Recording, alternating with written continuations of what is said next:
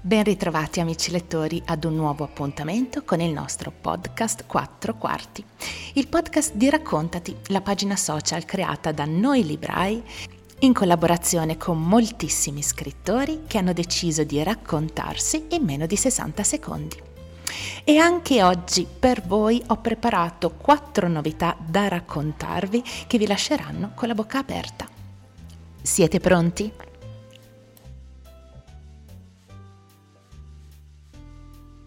Per il primo quarto di oggi facciamo un tuffo negli anni sessanta, con un autore che ha scritto tantissimi romanzi sotto pseudonimo.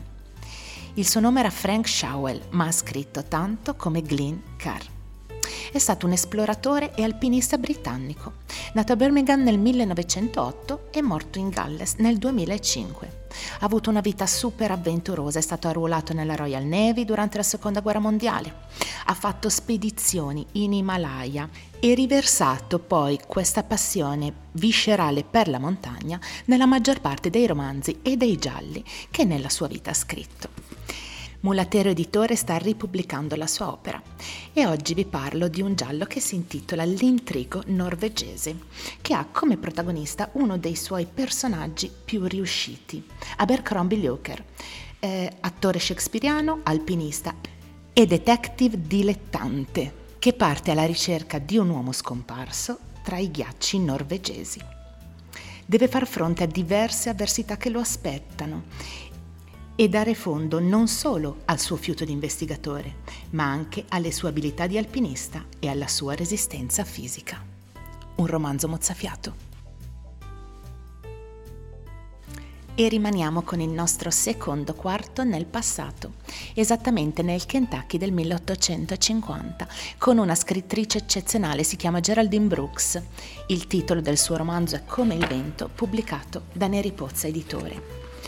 E, nel Kentucky di quegli anni vive un uomo, si chiama Jarrett, e il suo primo ricordo è quello di una scuderia, dove tuttora vive e lavora, dorme su un giaciglio di paglia. E stando a così stretto contatto con i cavalli, impara presto a comprenderne i versi, il loro umore, le simpatie e i loro timori. Diventa un abile addestratore, come suo padre, che però, come lui, ha la pelle scura ed è schiavo e fa di tutto per liberare il figlio, ma non riesce e non potendolo fare, chiede al suo datore di lavoro di regalargli un cavallo. Affidato alle cure di Jarrett, con il nome di Lexington, il cavallo non tarda ad affermarsi come un campione, sbaraglia gli avversari nelle corse nazionali di galoppo e viene celebrato come il primo grande puro sangue d'America, indossando sempre tuttavia i colori di scuderie diverse, poiché nell'America schiavista per legge un uomo dalla pelle nera non può possedere un cavallo. Occorrerà aspettare più di un secolo perché la storia è incredibile e il ruolo di questo Black Horseman nella creazione di una delle più note leggende americane vengano pienamente alla luce.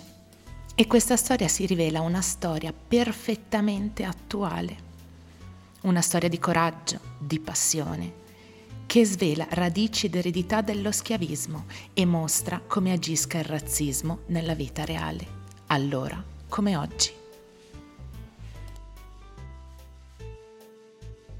Per il terzo quarto di oggi viaggiamo verso il Grande Nord e ci presterà la voce Erika, libraia di Mondadori Somma Lombardo, per raccontarci di Intorno al fuoco, fiabe e storie nella terra dei Sami, Iperborea Edizioni.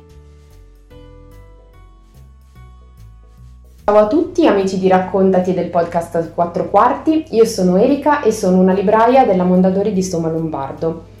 Oggi voglio parlarvi di un libro che mi ha incuriosito molto, ehm, sin da quando l'ho trovato nelle scatole di novità della scorsa settimana. È un libro edito da Iperborea e si intitola Intorno al fuoco, fiabe e storie della terra dei Sami. In particolare questo libro si colloca come novo, nono volume eh, di una serie pubblicata eh, da Iperborea e curata da Bruno Berni, totalmente dedicata alle fiabe nordiche, che non smette mai di affascinare i lettori.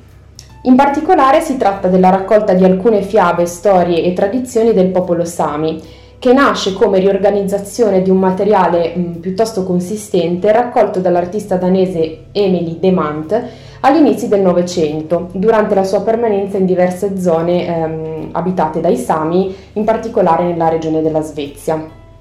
Il libro è stato intitolato Intorno al fuoco e questo titolo non è stato dato a caso, perché è proprio intorno al fuoco del Kote, l'abitazione tipica dei Sami, che le storie hanno in qualche modo preso forma generazione dopo generazione e che sono state raccontate anche direttamente dalla voce dei narratori madrelingua che Emily ha avuto l'onore e il piacere di incontrare innanzitutto e poi di ascoltare.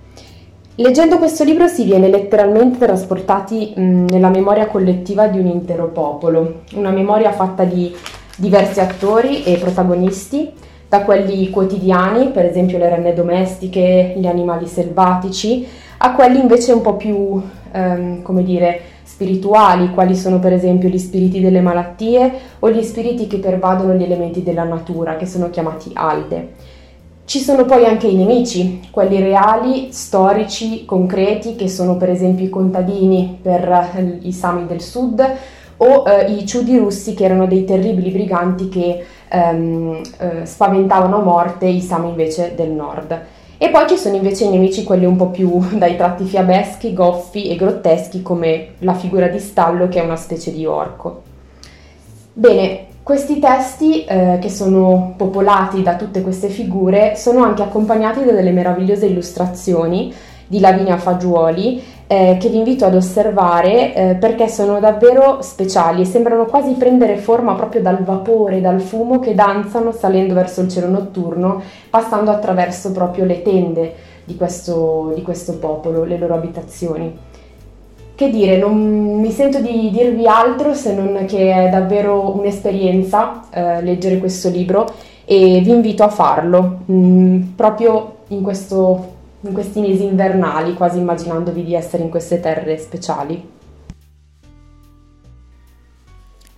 I viaggi sono come i sogni, prima o poi finiscono.